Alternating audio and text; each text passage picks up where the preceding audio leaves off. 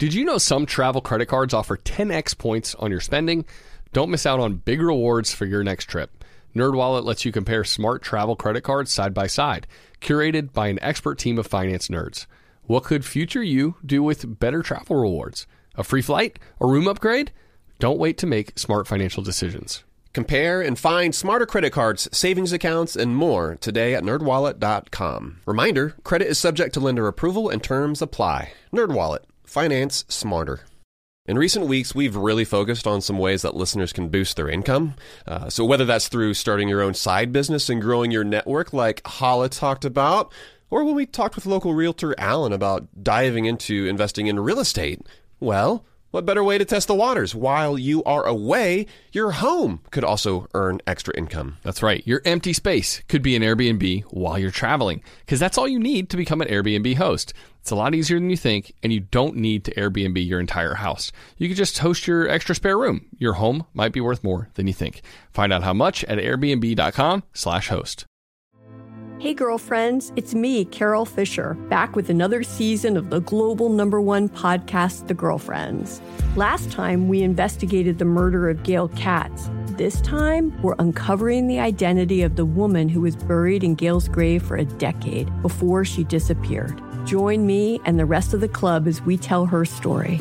Listen to season two of The Girlfriends, Our Lost Sister on the iHeartRadio app, Apple Podcasts, or wherever you get your podcasts. Welcome to How to Money. I'm Joel. And I am Matt. And today we're talking from military to millionaire with Lacey Langford.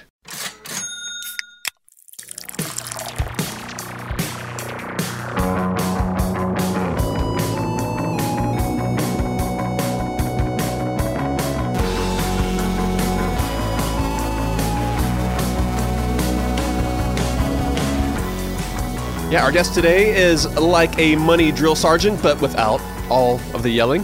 Uh, at least for the most part, I hear she yells at you sometimes. On occasion. uh, but Lacey Langford, she is a financial coach, a veteran, a milspouse, and an entrepreneur who changes people's mindset from being fearful of money to having control and confidence with their money. She is an accredited financial counselor with over 15 years of financial planning, counseling, and coaching experience. And Lacey is all about the military and money, which is why we are pumped to talk with her. And because signing up to serve our country in the military, it's an act of service that we feel that we should be honoring of.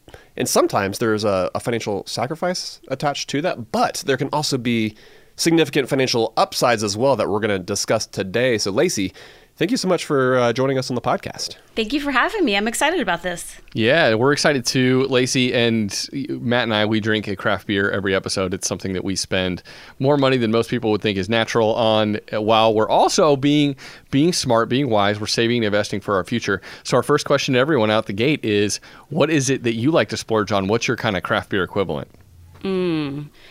I think for me, safety and security is something that me and my husband are willing to splurge on, especially, you know, with all the moving that we've done in our life, different locations, having kids, my husband being away. That's something that we're willing to spend a little extra on. Okay, so what do you got? Like a uh, so are you talking like insurance products? Are you talking about firearms?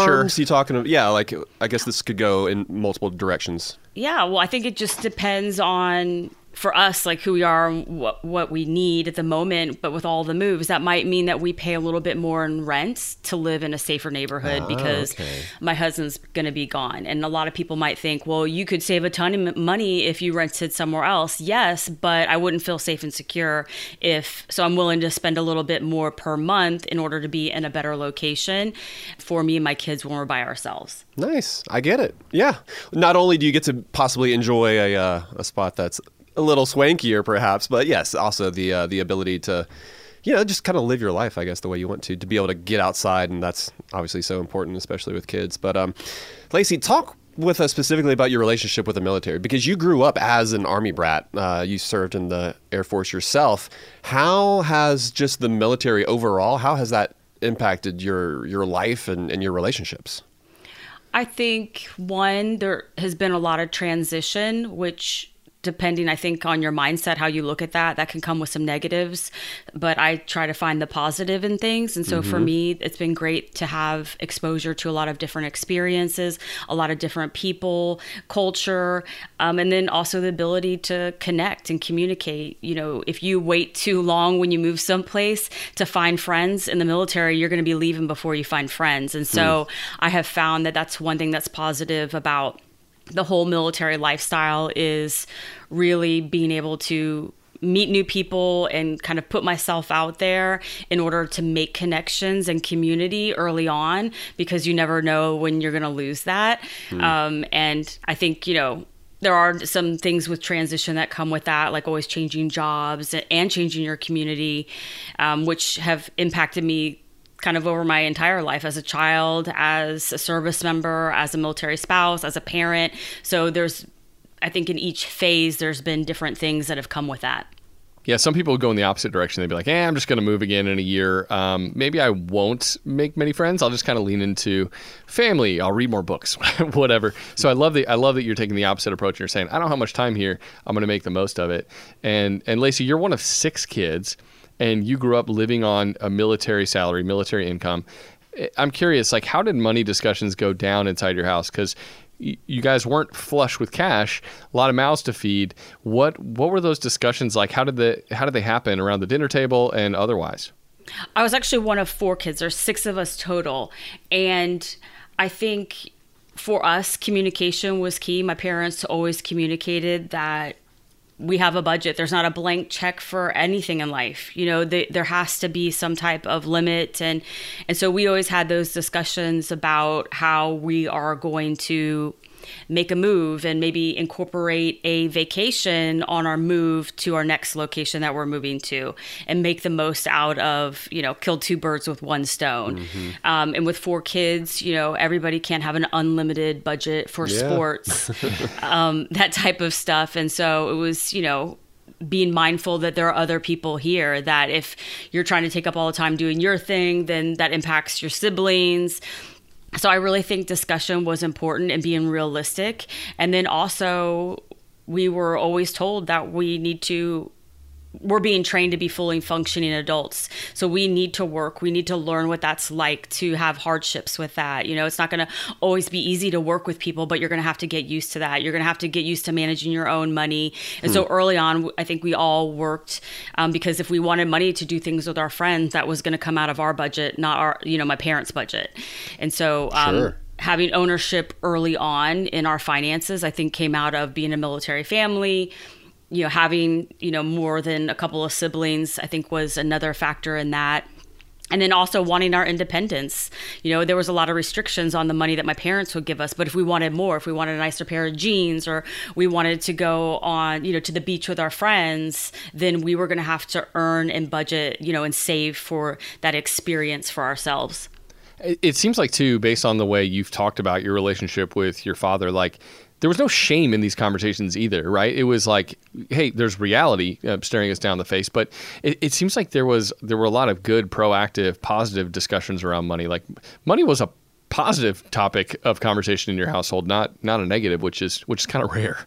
Yes, definitely. I think you know, both my parents are very practical, and that you know has I've taken up that as well. That you know you have to be realistic in life. We were very blessed. I mean, I'm still very blessed, and to have each other and the ability to work and to you know make up for things or fix things you know problems are going to come but it's really how you look at it how you handle it it's am i going to fall down and not get up or am i going to take a knee catch my breath get up and go after it and i think that was the message like it it is going to be hard there are going to be bad times but how you you go after it and your mindset and how you stay focused on the solutions to that problem instead of wallowing in in whatever it is i think was was very helpful in and having those conversations just and just being practical and and not yeah. shying away from it. My parents were always willing to talk about stuff and so and anything good. that's so good. Yeah i mean yeah commu- that communication is is so key. And i think that you talked about you getting a job and working. I think that is such an important way that you are able to teach kids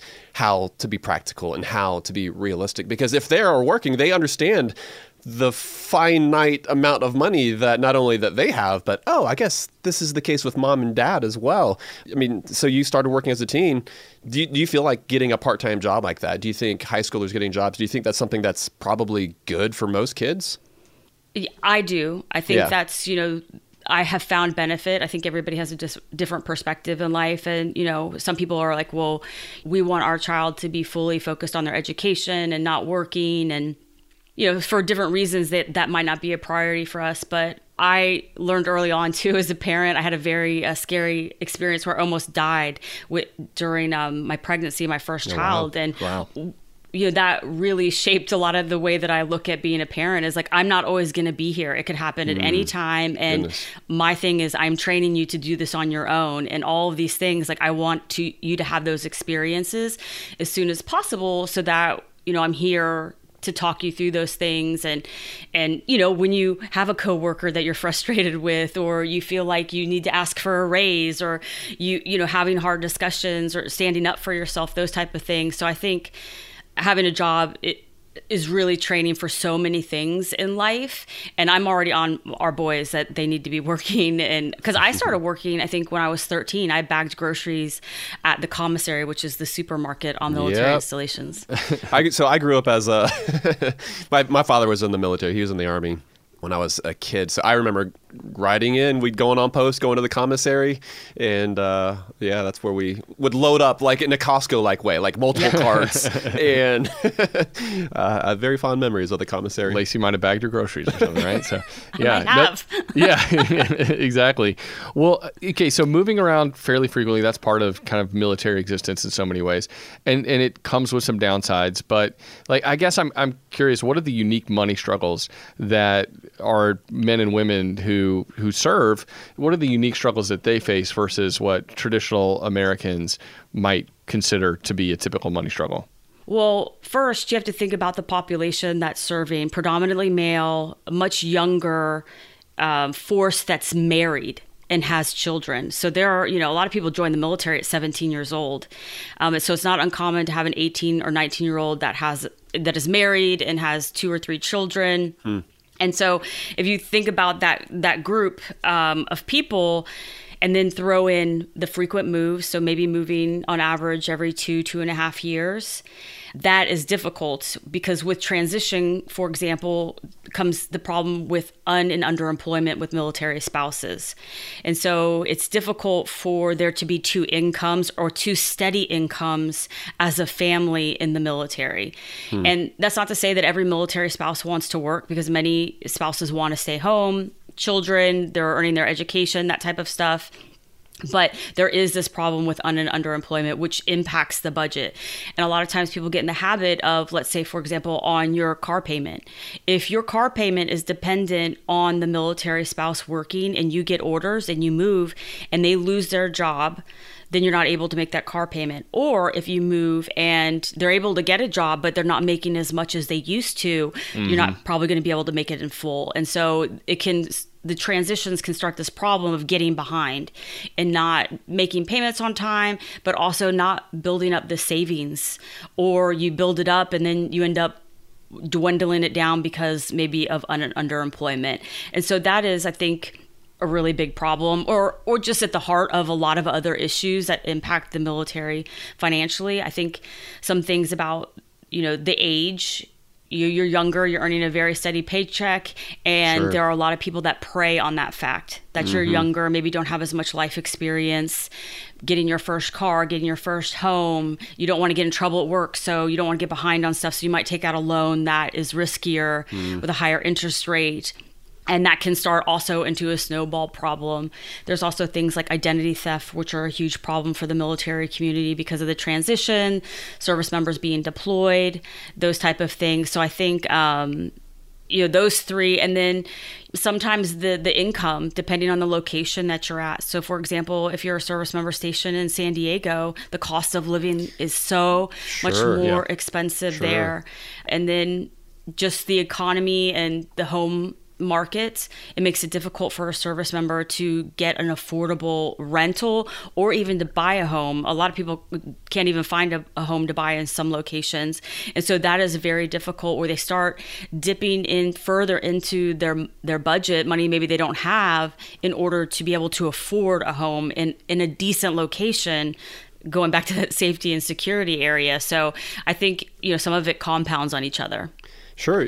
Does there seem to be uh, more of a lack of financial instruction among new recruits or en- enlistees versus the general population? I'm, I'm, I'm, curious if there are steps that are taken with folks who are joining the military in order to kind of get them up to speed because they are, sort of like you said, they are being thrust into life at a potentially younger age than many of their peers who might say go off to school and you know you're kind of like a part-time adult when you're off in college to a certain extent. You're making that slow adjustment. Yeah it's more gradual and with that you get some of that life experience. I'm curious if you have personally seen financial literacy be uh, be a big issue be, be a big problem with the military? No, I think that there is there are a lot of opportunities for service members and their spouses and their family members to get financial help on many different levels, whether that's just information, whether that's one-on-one counseling and coaching, um, and th- there's actual touch points that the Department of Defense has out from the time that you join until the time that you separate or retire that relate to finance. So that's starting at boot camp or um, your technical school. There's also some there, your follow on education, when you get to your first duty location. So there's all of these touch points that they mm. actually have to, by law, receive financial help. That's awesome. Yes, it really like is. Like instruction, and, like not help per se, but actual like guidance or where they're kind of being coached. Yes, yes. So there's awesome. classes. Now I'm not saying that they do sometimes do it the best sure. time. Like you know, it's like right after you've been quality. We'll see. Yeah, that's yet to be determined. yes, yes. Um, but th- there's it's definitely there. There's also free resources um, like Military OneSource that isn't from within your unit, where you could go outside of your area. Maybe if you're not comfortable with somebody from your work seeing that you're getting financial help, that type of thing. So there there are these opportunities to get free help kind of no matter where you're at whether you're in crisis you just need a little coaching you need a you know sounding board a you know second set of eyes on something they don't do financial advising, you know, for many reasons. You know, they're not recommending any products or, mm-hmm. you know, want that liability of of giving financial advice. But they're definitely educating service members and their families. But I think that's awesome. You know, yeah, it really is, and mm-hmm. it's just kind of getting the word out there. I think one of the major problems, and kind of why I do what I do, is that unfortunately, if you work for the government, many times your education experience is discounted so if I go to a military installation, I work under a contract for the Department of Defense, I might have a hard time getting people to come in and talk to me because it's like, what does she know? She's just kind of a government employee. She has this job, they can't fire her. Versus if I went in and said, hey, I'm a podcaster, I'm a blogger, I have my own coaching business, I'm taken more seriously because I'm not affiliated with the government. Hmm.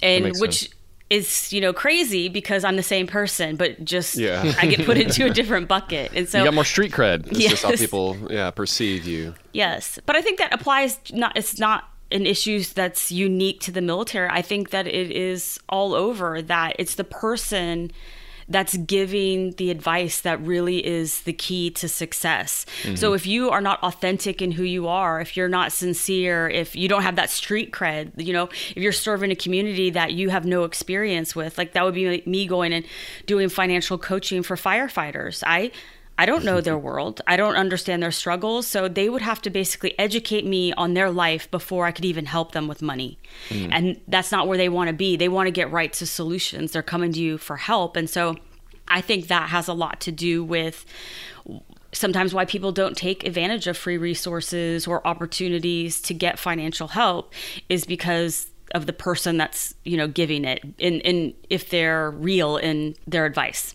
yeah, yeah, I think being relatable uh, matters Authentic, a whole lot. Being able the, to connect, yeah. yeah, the actual person who they go to see, because that could completely change the perception as to, oh no, that program's totally bogus. But right. if you get somebody amazing, and I know that you did a bunch of volunteering um, with, you know, through some of those different programs, Lacey, and I'm, I'm, sure you did a great job. And I'm sure a lot of folks were like, oh man, no, this is an, an, amazing program because I was able to connect with this lady. Yeah, so much depends on the individual you're learning from. Same yeah. thing when we talk about personal finance education in high schools, like where we like the idea of it, but it, it's not a certainty that it's going to be a slam dunk every time because so much depends on who is actually delivering the the information and how much they care about it, right, and how much they know. Um, I you you touched on buying versus renting really quickly. I am curious. That is like such a particular conundrum for people in the military. Can you? How do you like walk people through that? Uh, whether or not they should buy. It seems like because of a limited time period in a specific place, even if they have the financial ability that and they've been able to find something, they're like, oh man, this would be great for my family. Well, if they're going to move, you know, 24 months down the road anyway, do you kind of advise against buying for military families most of the time?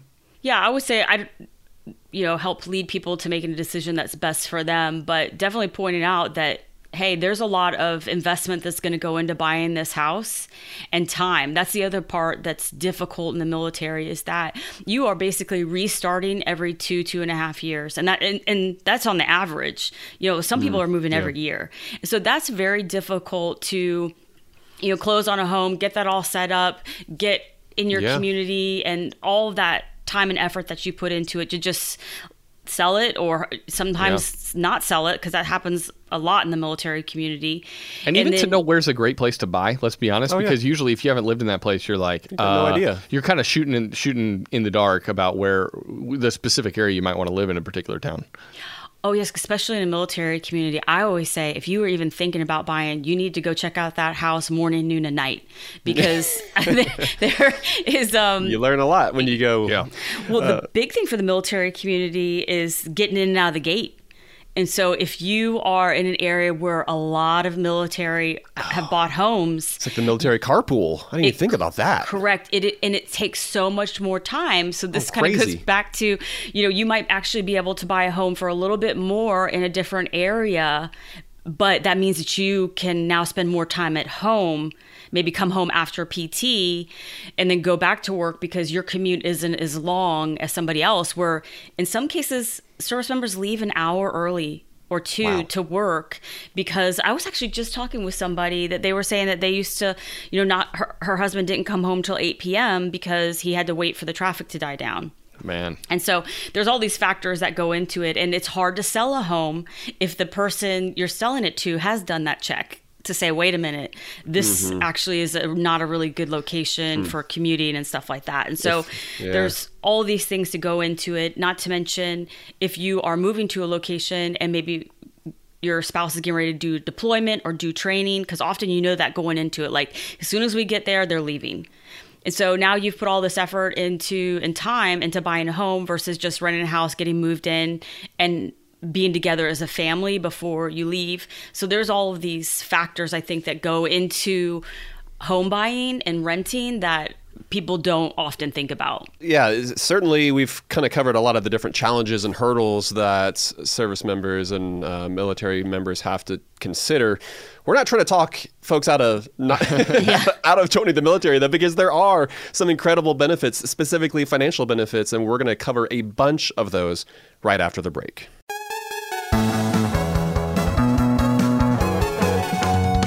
Ka'Chava is the all in one superfood shake made up of high quality plant based nutrients. It's got greens, superfruits, plant proteins, antioxidants, adaptogens, probiotics, and in other words, everything your body craves to feel your best. This is where Ka'Chava really earns their 52,000 plus five star reviews. It tastes amazing. It's creamy and smooth with just water, and it comes in five delicious flavors. You can choose from chocolate, vanilla, chai, matcha, and coconut acai. Ka'Chava is offering How to Money listeners 10% off for a limited time. I've been using Ka'Chava in breakfast smoothies in the morning recently. It's just so nice to pack in a bunch of nutrients early in the AM in a way that's satisfying and energizing. So if you want to optimize your breakfast, your workout shake, be sure to check out Ka'Chava. Just go to Ka'Chava com slash how to money. That's spelled K A C H A V A and get 10% off your first order. That's K A C H A V A dot com slash how to money. Asking the right questions can greatly impact your future, especially when it comes to your finances. So, if you're looking for a financial advisor you can trust, certified financial planner professionals are committed to acting in your best interest. They are committed to high ethical standards and even had to pass a rigorous exam before they could become a CFP professional. They offer financial planning and services that take a more comprehensive view of your financial and personal circumstances and are customized for your needs. Certified financial planner professionals can offer advice on a wide range of issues like reviewing your investment portfolio's allocation, handling an inheritance, rolling over a company retirement plan, building education savings, and so much more. That's why it's got to be a CFP. Find your CFP professional at letsmakeaplan.org. I'm guessing that a lot of listeners are starting to solidify their summer travel plans. We always like to get the families together, Matt, for a week Yeah, at the we beach do. every single summer. We've already got that trip to St. Simons on the calendar. Pumped for that. But sometimes those vacations get expensive. So, what better way to offset some of those costs than to have your home earning some money while you're away? That's right. Why let it sit empty when it could be earning extra income? It's the financially smart thing to do. So think it through. Maybe you've got some extra space in your home, or maybe you have an entire house to host. Or maybe you're just going on vacation and your home is sitting empty. In every case, you can Airbnb it. You already have the space, so it won't be a huge adjustment. I mean, the way I see it, if you're not using your space, you have two options. You can let it just sit there empty, or you do some optimizing and make some money off it. Really, if you think about it, you already have an Airbnb, you just need to start using it. Your home might be worth more than you think. Find out how much at airbnb.com/host.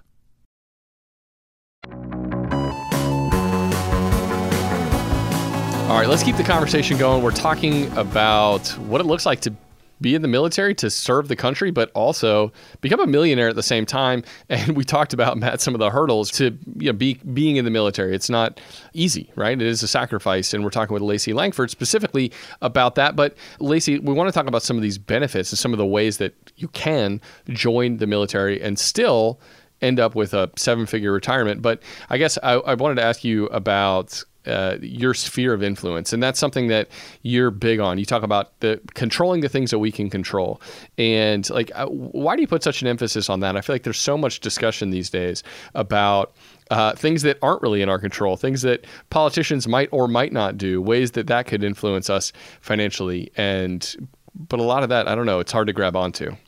Yeah, I think that's wasted energy. The only thing you truly have control over is yourself and how you react to something. And when you serve in the military, there are great benefits that come to that. I always tell people the best decision I ever made for myself was joining the military.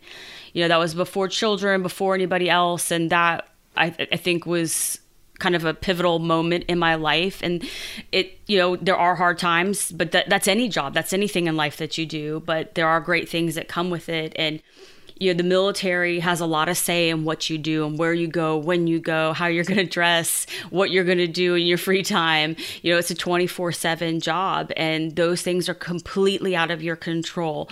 But the thing you can control is when you're told I'm going somewhere short notice. Okay how can I handle this? How can I handle this best for myself and for my family you know how can i handle the thought that that's looming? I might be leaving. I might be moving. You know my spouse might be out of a job soon. So you if you spend all your time worrying about those things that takes up the time that you could be spending on getting on the offense. Okay, let's build up our hmm. savings. Let's, you know, make a PCS proof job or let's get with a company that is, you know, virtually based. What do we have control over that we can do to make our financial situation and our quality of life consistent no matter what the military throws at us? Um, I think is really important and knowing your goals and then, you know, controlling what you can control, I think helps you find more success. Okay, so let's let's get to the goods, Lacey. what are what are the biggest financial perks of, of joining the military? Because I th- I think the, the pay might be low when you are first enlisting, but there are a host of other benefits that we would love for you to to share with our listeners. Yes. So, well, first of all, it's a steady paycheck. That's one thing that is really good, especially when you're 18 years old. I joined when I was 19, and that was huge. I was able to, you know, pay off some credit card debt I had and save money. So that is wonderful. You also have medical benefits. So I was always taken care of when I was sick. I had one time had a pneumonia in every part of my body or every part of my lungs, and wow. um, you know, all of that was taken care of for me. You know, they I, you know, all the medication, the hospital visits, all of those things was covered. Um, That's TRICARE, right? And it's basically the best uh, health insurance policy available anywhere, essentially. Yes, I mean some people will debate that, but I think it is it is the best. In fact, now that um, my husband is retired and we still have TRICARE, all the time when I go to the doctor, you know, if it's a question of is it covered, you know, we'll have to research it, and then I'm like, well, we have TRICARE, and like, oh no, it's going to be covered. So it's like they, you know, it, it is it is a really good benefit to have, Yeah. and that's really where the money's at. So again, being the a kid, I wasn't an army brat, so we never moved around. But my my father, uh, with him being in the being in the military, being in the army, I definitely remember many visits to the on post hospital. But yeah, not having to basically pay anything for all the broken arms that I had. like as a kid, I know that's something that my parents certainly appreciated. Yeah. Uh, all those hospital visits. Oh yeah, definitely. My parents too, with four kids, and just Yeah. always pushing each other or doing something stupid. Stitches, Yes. broken bones. Yeah. I, well, I like that you mentioned steady paycheck, and you mentioned too how like you, you joined at 19, and for a lot of people, Matt mentioned, oh well, eh, you know, the pay's not great early on necessarily, which is which is kind of true, but it's also kind of not true because uh, compared to your peers and what they'd be able to earn, you you kind of you're starting out of the gate earning a decent amount compared to other people who are in their teens, right? Oh, definitely. Yes. I mean, because that's it's not just the steady paycheck and the income that you're going to make; it's those benefits. So receiving free medical care is huge, and not to mention all the the uh, medication. You know, especially if you have something that you need all of the time, that's a huge savings as well. But then also the education benefits. I joined at 19. I earned a steady paycheck, but I also earned a free education. Or the, I had the old um, GI Bill, and so it doesn't I didn't pay as, as much as the post 9 11 GI Bill, but uh, that still made it so I could get out of college without paying anything. You know, I worked to help make up the difference while I was in college, but I did a lot of non-traditional things. Like I hosted parties for my apartment complex, and so they gave they discounted my rent for throwing a party. So What? yeah, I know. That's like Joel's dream job. Like, Yes. can I get paid for hosting For parties? throwing parties, yes. Yeah, I had to do one once a month for all of the the college students, and because I was older when I, I I actually started back to school while I was on active duty, but then separated and finished my education. So that was, you know, they were looking for somebody that had a little bit more life experience, but was, you know, still a student.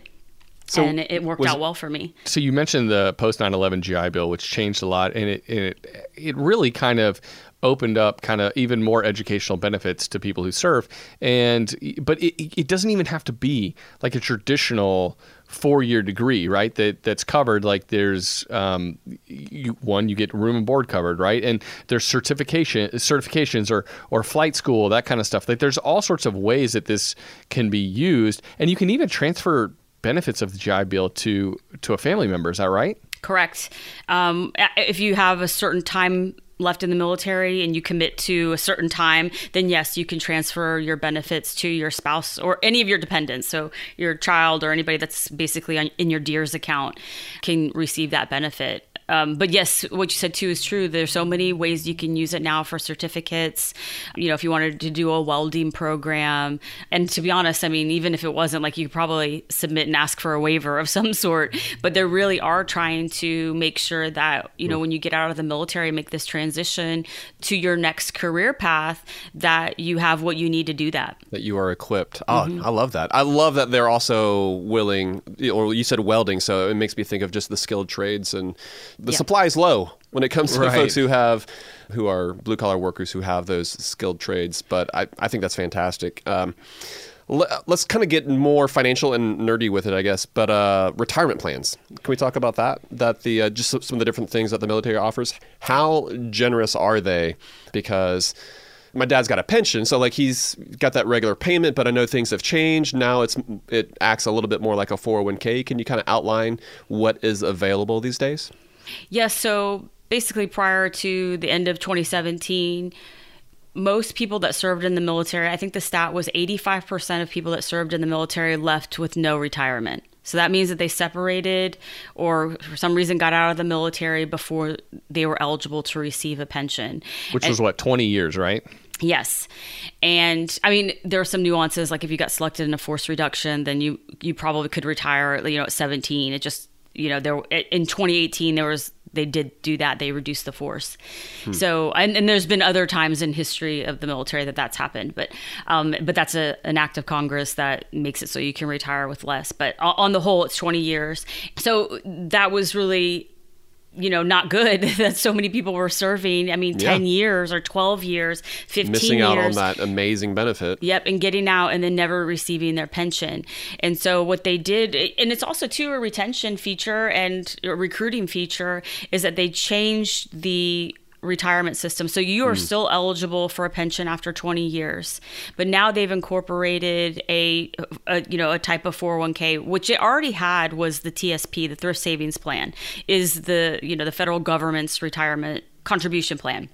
And so what it was was that you could give money to your TSP but there was no match and you know some people didn't take advantage of the TSP which was a real bummer or in the beginning when it started out they contributed your money to the G fund which was basically you know government securities and was losing money with inflation and so mm-hmm. if you never went in and changed your funds, then after 20 years, you basically had no money.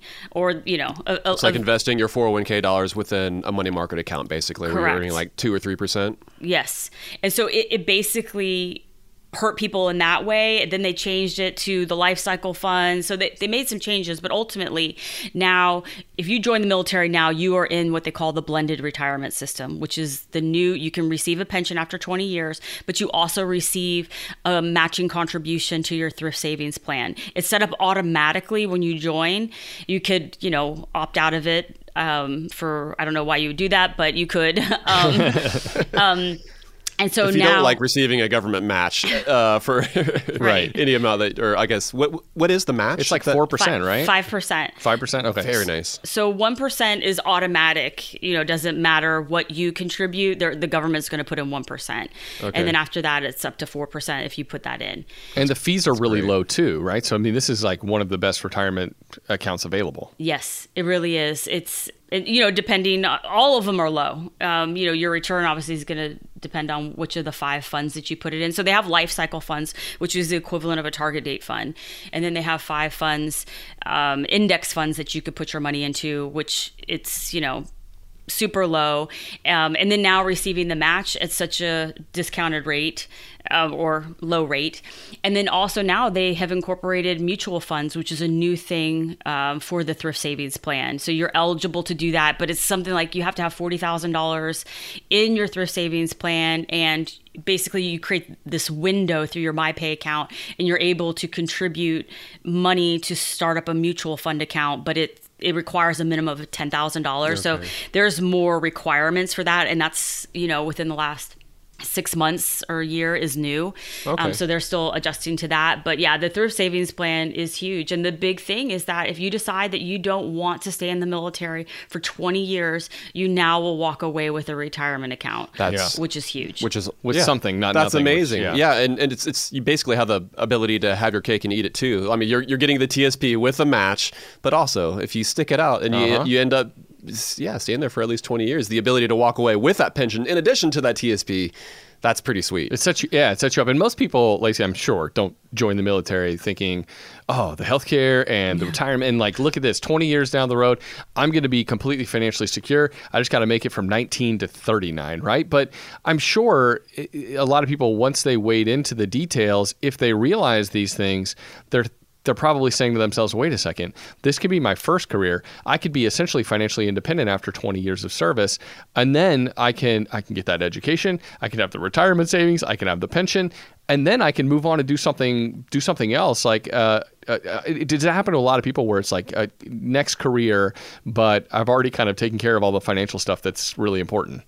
It does. I mean, I'm sure that there's there are a lot of people also that don't financially prepare, and then 20 years somehow sneaks up on you, and mm-hmm. then it's like, wait a minute, now what am I going to do? I didn't save as much as I should have. But for a lot of people, they are actually saving big money on active duty. I had this one kid, he was I think 20 years old and he didn't have a college degree, but he got trained up by the military for IT work and heavy, you know, under having a security clearance. So very private stuff that he was doing and he received a very large bonus every year. That's another part is if you work in a critically manned field or you know where they're really trying to retain you because you could get out as a civilian make a lot more money, you're receiving a large bonus. It could be you know, fifty thousand dollars a year on top of your normal pay and benefits. Wow.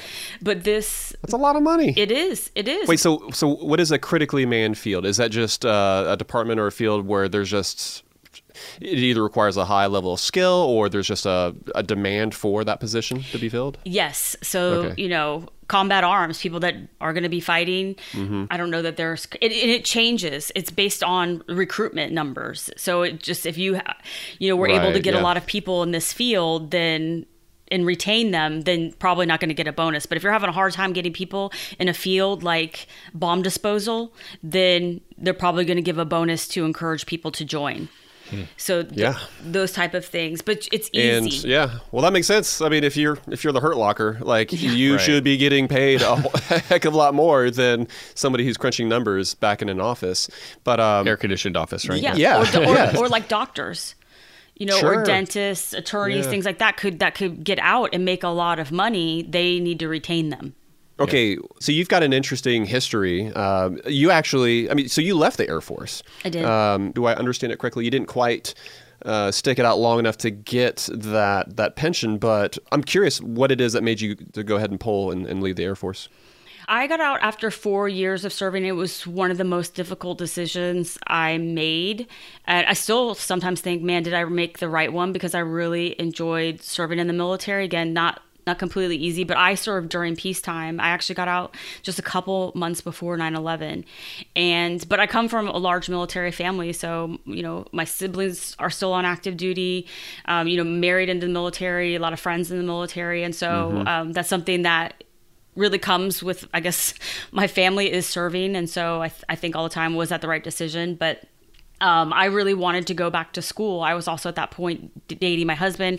It was really serious, and we, you know, were really weighing: do we want to be what they call dual military, you know, and have children where there's a potential that we're both going to leave at the same time, which you know ended up being a smart decision because 9/11 was a couple of. Um, you know months after that and then my husband was immediately gone all the time. So that turned out to be be the correct decision there. But Yeah, I um, but I really wanted to pursue my education in finance. I grew up in a again a blessed household where we talked about money. I didn't always listen to my parents. I will say, especially when I was um, uh, young and um, enlisted, and you Yeah, you glossed over the credit card debt part of your story there early on. We heard you, but we, we don't need to bring it up again. yes, yes, I, I did that a few times. So, um, but it, and still, you know, not perfect with money. I like to always say that on my podcast too. Like financial professionals aren't immune to making the best decisions all the time. But, um, but anyway, but I wanted to further my education. I wanted to take it to the next level for my children to learn more about investments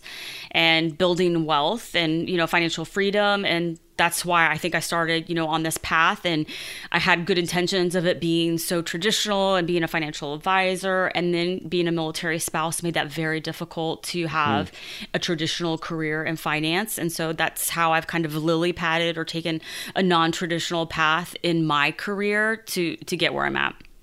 Kind of adapted. Yeah, Mm-hmm. no, I like that because you, you have to, like you were talking about earlier with with military spouse careers and stuff like that. You've it, you've got to be flexible if nothing else. Uh, Lacey, we've got a couple more questions we want to get to with you, including we got one other specific financial uh, or and and federal act that people need to know about if they're going to serve in the military that provides financial benefits. We'll get to questions on that and more right after this.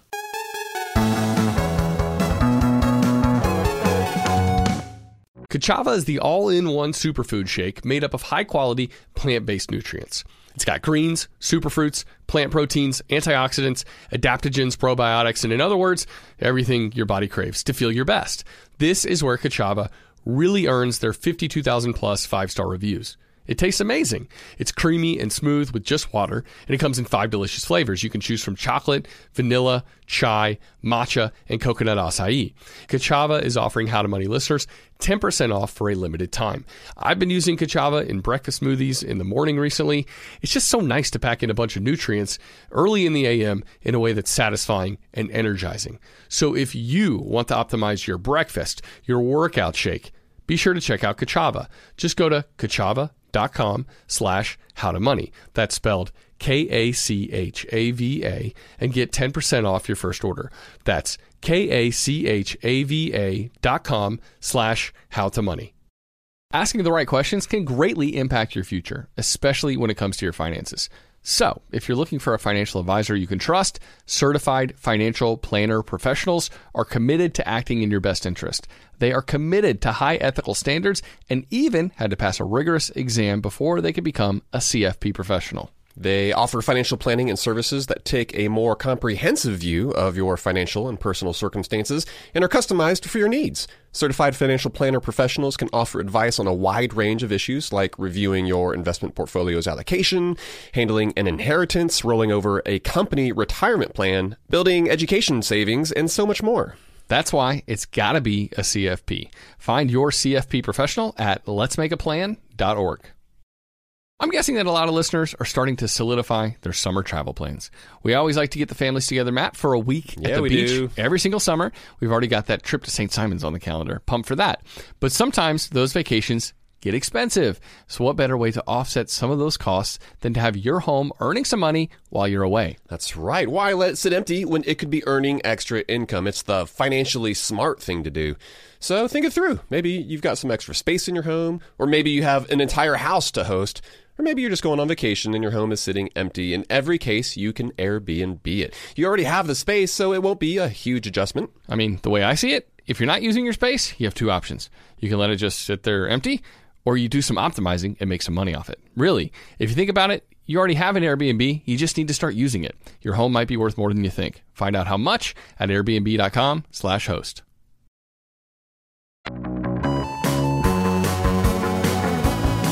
We are back from the break talking with Lacey Langford on how to get from the military to millionaire status. And Lacey, right before the break, Joel hinted at this act, but let's talk about the Service Members Civil Relief Act because that offers some specific financial relief for members who are serving overseas. Is that correct? Well, the Service Members Civil Relief Act is really focused on debt that you incurred before you joined the military.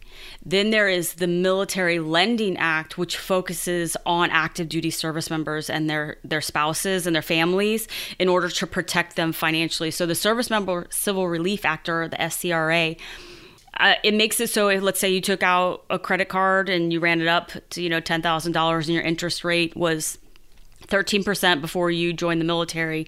Well, under the SCRA, they have to reduce it to 6%. So that's a huge savings um, on your interest rate and being able to pay back that that debt quicker for service members, um, and and that's what it's meant. Like you're joining now, and it, it par- provides that protection for them, and it actually goes through legal and you know the JAG offices on the installations to help people with that. But most banks now and financial institutions are well aware of this benefit, and that you know they have to lower it to six percent. And and like one of the things too, I forget is it part of the Service Member Civil Relief Act or the Military Lending Act? But like if uh, someone who serves in the military has a credit card with an annual fee, that annual fee is supposed to be waived while they're serving overseas. And some of these credit card companies say, ah, we're just gonna waive it all together every single year while you're serving. So sometimes you can have like an American Express credit card with like a $695 annual fee. That's just waived if you're in the military, right? Yes. Well, what it is actually is that the interpretation of those laws, the Military Lending Act and the SCRA, more so the Military Lending Act, which that started with trying to protect people from payday loans. But mm-hmm. yes, it's hard to interpret some of those laws, financial institutions, credit card companies, and so that's what they end up doing is leaning towards like well, we're just going to waive it because there's some nuances to things, and it's easier to just go ahead and, and waive those fees, lower your interest rate, and oftentimes they'll do that just especially if you're getting ready to deploy. That's another feature is a lot of um, especially military banks, will lower your interest rates during your deployments to 6%. Even if it's something that you took on after you joined the military, a lot of times they'll put it down to 6% or 5% while you're gone. But yes, the the annual fee that's a huge thing um, with the the American Express Platinum, especially if you're getting ready to get out. A lot of in the military community, it's like go ahead and get it because they'll waive it for that first year. Then you get all those benefits. Very nice. So, Lacey, you've already t- you talked about the GI Bill and how essentially a lot, virtually anything can be covered. I, I like that. For you, you went back to school. If somebody else wants to go learn how to weld, that's great as well. Certainly, that'll help a lot of folks to tr- transition back to civilian life. But aside from that, as- aside from kind of the education and training, do you think that there is any sort of prep work that folks in the mil- military should do as they're getting ready to exit? Military service? Basically, what are the, the biggest obstacles you think when entering civilian life after, let's say, a couple decades of service?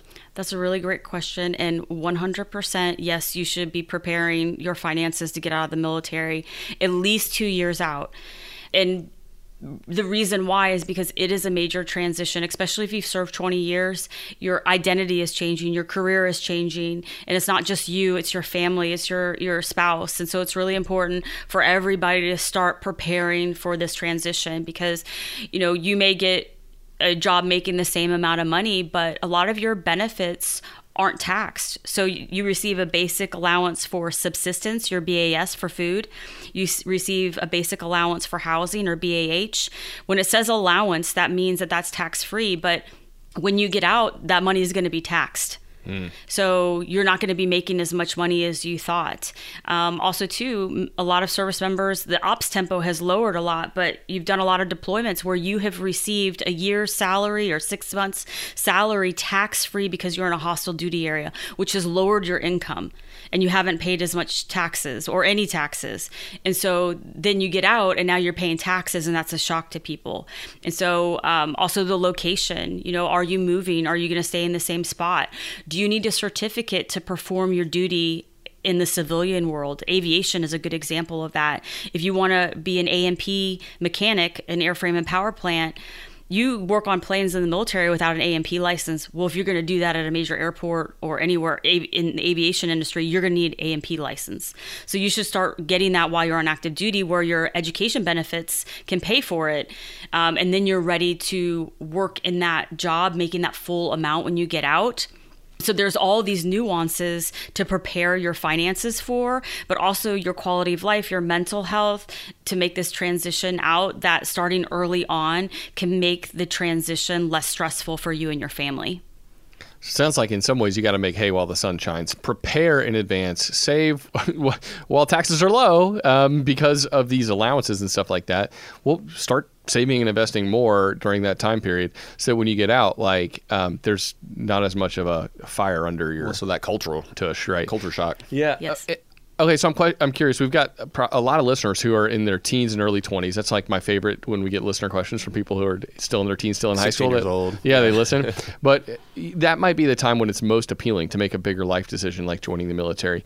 And I don't know, somebody might be listening in that and they say with perks like that, why not?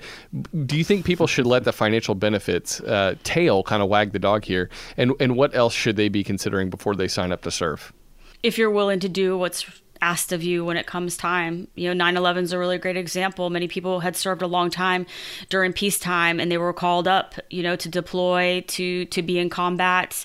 You know, the medical personnel were required to be there to treat people that had combat wounds. So, you know, doesn't matter what your job is, you your ultimate mission is to support, you know, and defend the constitution. So if you're, you know, the benefits are really great, but know that at some point that could be asked of you. That's what you're you're training for. That's what you're doing your job for. And so keep that in the back of your mind. But that doesn't mean that it's not a good thing or that that will actually happen. But um, and then also the moves. You know, moving is a lot on some people, if, especially if you've grown up in a hometown and you've never been away from home. So that's something to think about as well. Um, but there are so many great things, so many great friendships. I mean there's so much you know brotherhood and sisterhood bonding in the military friendships that will last you a lifetime even you know no matter where where or how you serve. So i think that you know you just have to weigh the pros and cons before you make that decision. But you know there's a lot of great things that can come out of it besides just the financial benefits. But you know you have to be willing to do the to do the job too. You've got to be willing to deploy. You've got to be willing to move before you think about the army, like Ben Folds did, and Yeah. where, when he chose chose not to join the army. Uh, but Lacey, this has been an awesome conversation, thank you so much for just sharing some of the insights, some of your personal experience, but also just some of the other things, some of the other benefits, but other things that you should consider. Where can folks learn more about you? You've got a podcast. We want to make sure that folks can learn even more about the military. Where can they find all that information? Yes, definitely. Please check out my podcast anywhere they're found, The Military Money Show. You can also find me at laceylangford.com, and the podcast is there as well. And or anywhere on social media, Lacey Langford and The Military Money Show. You can reach out to me. I'd love to chat. Well, Lacey, we'll Nice. yeah link to all that in the show notes up on howtomoney.com. But thank you again for joining us. Thank you for having me. Nice. All right, Joel. Uh, great conversation with late. Did you get my Ben Folds reference? Oh yeah, You, I love me some Ben. you Folds. worked at Chick Fil A that. I did. as a teenager. Did you ever consider the army? Um, not really, no. But I, it wasn't. My dad didn't did. serve, and so it was not really in my family history Yeah. either. So I don't know why. It, it was never really talked about. My uncle served, but um, Did you? Was there uh, an ROTC at your at your school? There was, yeah. It wasn't something. So I was more marching band than ROTC though. Yeah, it's interesting with my dad being in the army. I it was never something that where he was just like, "Hey, you got to join the army as well." So I don't know. I appreciate his willingness to let me blaze my own blaze my own trail, my own path. But do you have a, a big takeaway? bef- Yeah, Okay. I, I do. I so I think that what stood out to me was I think that- I've got two, by the way. Oh, good, I'm going to okay. do two quick ones. All right. I think people eh, serving in the military have different problems, but they have different perks, right? And so some of the perks are astronomical; they're insane. And so when you talk about serving in the military, having that pension for life, getting that five percent match, in addition to essentially free healthcare, right? All those and, and some of the tax free tax free income and stipends allowances that you're, you're given. the BHA or B, yeah, BAH. The that's a lot of income essentially Yeah. that you're receiving that the government isn't. They have control over other aspects of your lives, Right, right. you're not getting taxed on a lot of that money. So the perks are insane, but also Yeah. Mm-hmm. the problems are different. And so y- you're signing up. There's a big, you, you, there are big trade offs on both fronts. And so it's like, wow, I'm going to get this, this, and this, but wow, I'm going to have to sacrifice this, this, and this. And so I think it does have to be in some ways a calling for people to say, all right, this is the direction I want to go in.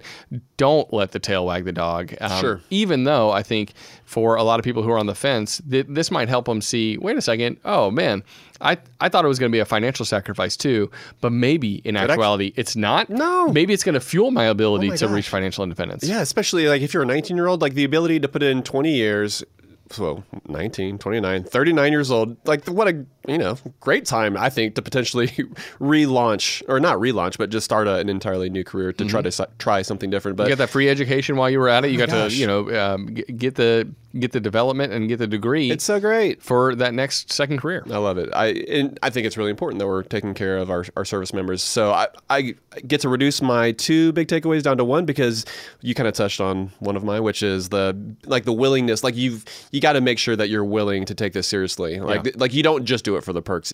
You need to basically be willing to put your life on the line. And then so my other so my true takeaway is before we even really got to talking about the military stuff, I really liked how she talked about uh, how her parents talked to her and her siblings Yeah. uh, about money and and is how she is talking to her sons about money as well. But she said that I am raising you to be fully functioning adults. And I think that is such a great way to think about all the things that we encounter as we're raising our kids, right? So whether there's an obstacle that's in front of our kid, sometimes we want to remove those obstacles, right? But sometimes we want to let them remain in order for our kids to learn and for them to overcome those obstacles as well. The ability for us to to teach our kids in, in ways uh, via different lessons, whether it be through like a part-time high school job. There are things that they are likely going to learn working for a company, having a boss, somebody that isn't their parent who has told them what to do for the past 16 years of their life. They're going to learn some of these lessons. And I think that's just an awesome sort of filter to run some of these questions through. By doing this or by not doing this for you, am I training you up to be a fully functioning adult? I think that's awesome parenting advice. I still think that high school job that I took, it's just, you know, job at Chick fil A across from my high school. But I, I, I Going- credit, yeah, going back to Ben Folds. I credit that to a lot, honestly, in Yeah. in my life. Just uh, having to look people in the eye, having to show up on time. Like there were a lot of intangible and tangible skills I learned working in fast food. You know, ge- having to deal with an irate customer, even if I wasn't the one who caused the issue. I would tell uh, most parents, "Hey, I think it's probably a really good idea for your kid to get a high school job, even if it's only." seven or eight hours a week. It's the, th those skills that you learn. It's not about the money. It's not about the income. You don't make much. I was making five dollars and fifteen cents an hour. Yeah, it gave me a little bit of money and it helped me figure out how to use the money that was coming in. But it was all those other things were they were even more important. Absolutely. Yeah. Just that little bit of exposure, I think, can go such a long way. Yeah. But uh, all right, let's get back to the beer. And we actually have a crazy. It's, it's funny because this sort of seems like just a random Wednesday episode where we're talking to a guest, but we've got a crazy, crazy good beer Yeah. that we're enjoying today. I thought you might actually even say something at the beginning because it's so special. Because normally on our guest interviews, we don't really bore them with the details of, of what we're what we're drinking. Right. We save that for the end. But tell everybody what we're drinking. All right, so this is a uh, the Cantillon Gueuze, which is, well, I mean, just one of the finest beers in all the world. In the And- entire world, literally. yeah, yeah. This brewery is out of out of Belgium, and uh, Emily and I we had the good fortune to go check out this brewery in person nine years ago. And I bought this bottle nine years ago, brought it home, and this is the last bottle remaining. I literally brought thirty seven beers home from that trip. This is the last This is the last one. and we're sharing it on today's And so, episode. really, the reason it was up in the office because when didn't you bring it in after like when y'all were moving? So at the beginning of the summer, y'all when the construction was happening to the house, Yeah. you had to move a lot of stuff out of your house. Isn't that when you brought the, this Cantillon, Yeah. to the office? And so it kind of sat there in the fridge, and we're like, why not? and we're like, hey. Why we should have enjoyed this one on our uh, 700th episode. That would have been a good way to commemorate. But instead, Why not random random Well, we're talking with Lacey about military millionaires. But man, yeah. So did you enjoy this beer? Uh, yeah, very much. I mean, it brought back just the, the visit, All the memories. The scent in that place Oh was just. It, it was. It, I mean, I can't even describe it. It was beautiful. It bucket was, list visit for me. Absolutely, Yeah. The ability to go to Cantillon Well, in person. I want to go back, so we'll, we'll do it together. right. But yeah, I'm, thi- I'm all about it. this beer. I think the the biggest word that you can the, the, that I can attribute to it is funky. Like these Cantillon beers have this special funk because of the way that they are brewed and the way and I got to see it the way they put the beer in the coolship with the windows open. Like these natural yeasts of the air interact with this beer, creating this these like really unique, uh, funky flavors. And but not overly funk, because that's the thing. Yeah. I, I've had some farmhouses that are produced stateside uh, that were that I would say are funkier from like too a, much. a blue cheese standpoint. The balance that they are able to pack into this bottle, and the fact that yes, you got this nine years ago, and that this beer was so stable enough to not go completely like off the off the table or wouldn't know, to, to not basically go bad blows my mind i was honestly i was thinking man there's a chance that this might be a letdown because it's not what you remember or we can just Uh-huh. tell that oh wow it continued Oh yeah, It lost something All the, the sugars are like it continued to the the yeast or the alcohol continued to, to develop, and there's zero sugar left, and it's just turning our mouth inside out basically. But I am blown away with the finesse, the balance, the flavors that are in this in this beer. Yeah. truly impressed. It only reaffirms my desire to to go to Cantillon. It's one of a in, kind. in person. Yeah. Absolutely. Yeah. And the you're, yeah. you're tasting, you're drinking the air in the surrounding village there. And there was one other brewery I didn't get to while I was there, Driefontein, which makes similar awesome lambic style beers. The same style. And so that, when I go back, Spontaneously fermented beers. I got to get there. Uh, Yep. Also, next time we go. But So all right, good. We'll put it on the list. very very appreciative of you sharing. Buddy. Oh yeah, man! I'm glad we got to have it. All right, that's going to do it for this episode. We'll put links to everything we mentioned in the show notes up at howtomoney.com. And if you're like interested in joining the military and the benefits that come alongside of it, well, we'll, we'll link to Lacey's information to her website and to her podcast too. You know it, buddy. That is going to be it for this one. So until next time, Best friends out. best friends out.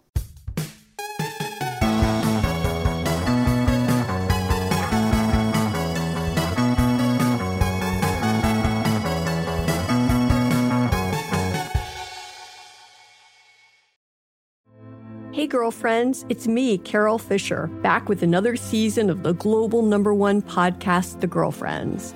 Last time, we investigated the murder of Gail Katz. This time, we're uncovering the identity of the woman who was buried in Gail's grave for a decade before she disappeared. Join me and the rest of the club as we tell her story. Listen to season two of The Girlfriends, Our Lost Sister on the iHeartRadio app, Apple Podcasts, or wherever you get your podcasts. It's brand new, season two. I'm Marisa Thalberg. And I'm Stephen Wolfe Pereira, and we're excited to be back having bigger, bolder, and always real conversations. Straight from the C suite front lines of marketing, media, and more. We have great friends joining from people you may know, like Wilmer Valderrama and Bobby Berk. And people you'll want to know. So grab a coffee or, hey, even an Aperol Spritz and come join us on America's number one podcast network, iHeart. Listen to brand new on the iHeart Radio app, Apple Podcasts, or wherever you get your podcasts. The Black Effect presents Family Therapy, and I'm your host, Elliott Connie.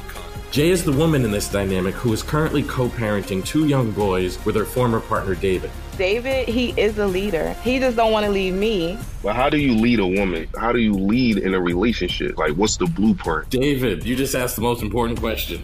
Listen to Family Therapy on the Black Effect Podcast Network, iHeartRadio app, Apple Podcasts, or wherever you get your podcasts.